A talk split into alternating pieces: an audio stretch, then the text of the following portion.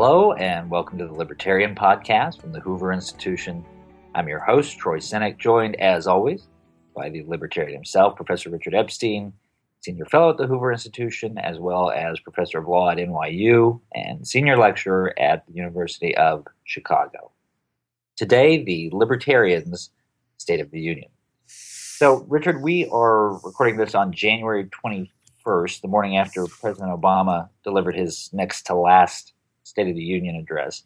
Uh, Senator Joni Ernst from Iowa gave the GOP response last night. So today we will give you the chance to give the Libertarian response. Uh, let's just run today through some of the proposals that the president spent time on last night.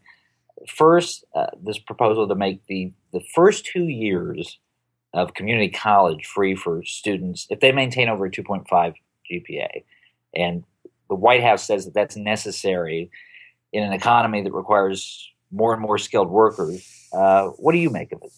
Um, I think the president is attacking the problem from the wrong end. Uh, the first thing you want to do if you want to get more workers into the economy is to get rid of the incredible labyrinth of labor law relationships that have taken over and which the president and the Democratic Party have generally supported. These are job killers of the first order because what they do is they make it so difficult for people with low skills to get the initial job which will allow themselves to improve. So it's again the usual mistake that the president wants to make. There's there's an imperfection in the market out there. Everybody agrees. Instead of removing the imperfection, what the president wants to do is to create an offsetting subsidy. And unfortunately, the offsetting subsidy he creates is not going to do. The community colleges are not particularly effective institutions. Relative to the for profit institutions that are available, they tend to be very ponderous, very slow, very long completion rates, and they don't train you for the kinds of jobs that you actually need. And so this is essentially another effort of the president to try to increase the size of the public sector at the expense of the private sector.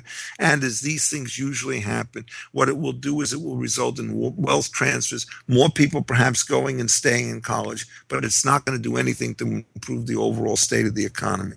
Deregulation, not cross subsidy, is the appropriate message on this issue. Now, Richard, the president proposes to pay for this through a couple of tax changes. One is nearly doubling the capital gains rate for high earners. The other is closing what he calls the trust fund loophole, which means that if you inherit an asset, you only pay cap gains from the time that you inherited it, not from the time that it was it was originally bought. Uh, does, this, does this make any sense? How should we be thinking about cap gains taxation? Well, the capital gains taxation, the president is, I think, completely wrong. Uh, one of the things to understand about capital gains is that to some extent they're elective. If people decide that they're not going to sell their stock, there's no gain to be had.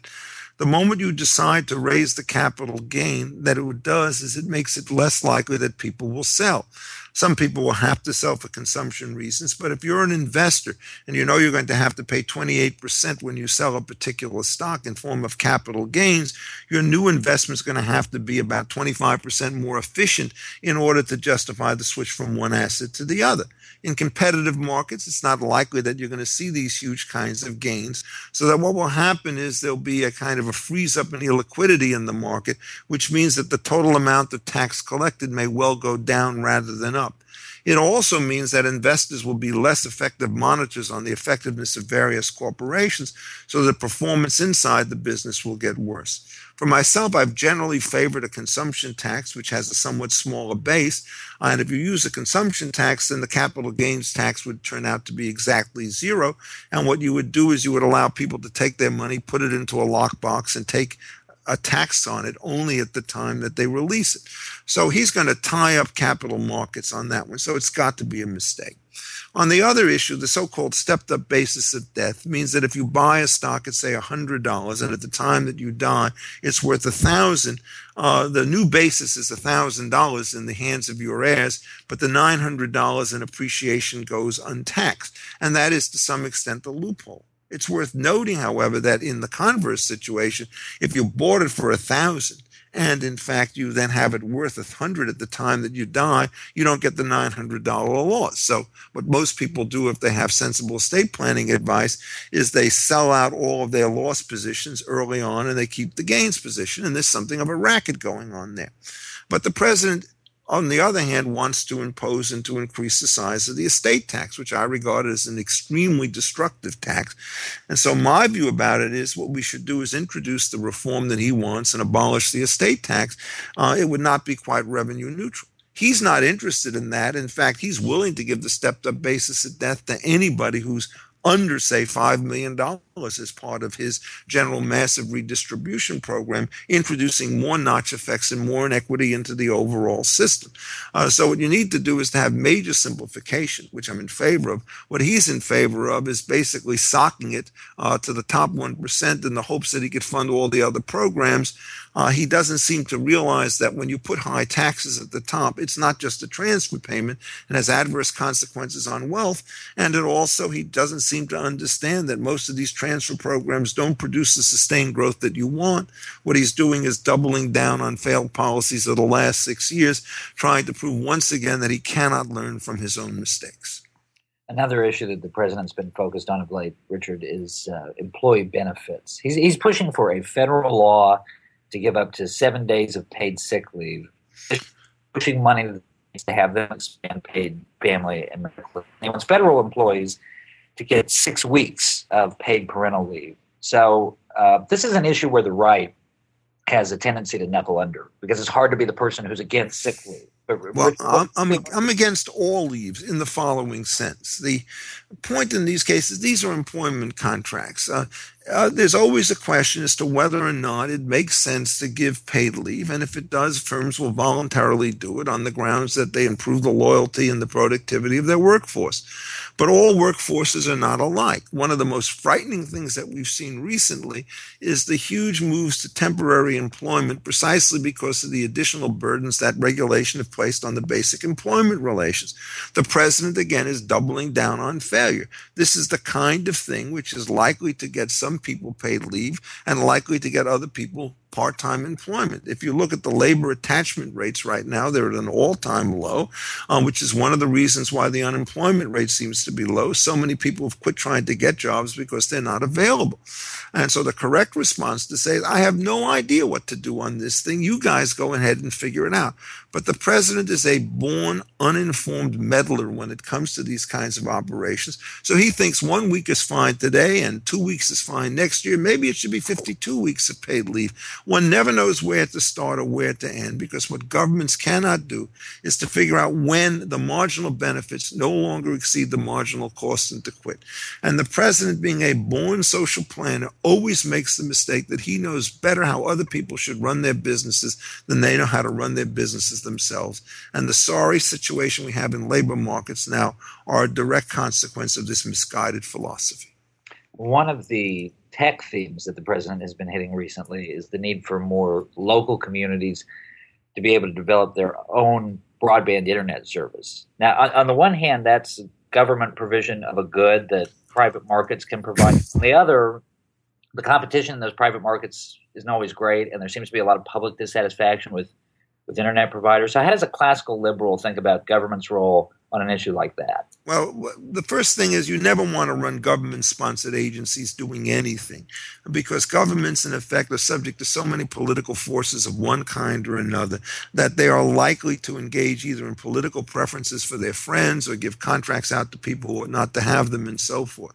The question is, what's the level of competition in this particular market? And I've actually worked on this quite recently for a paper that's being prepared by the Free State Foundation. And new entrants into this market are taking place all the time.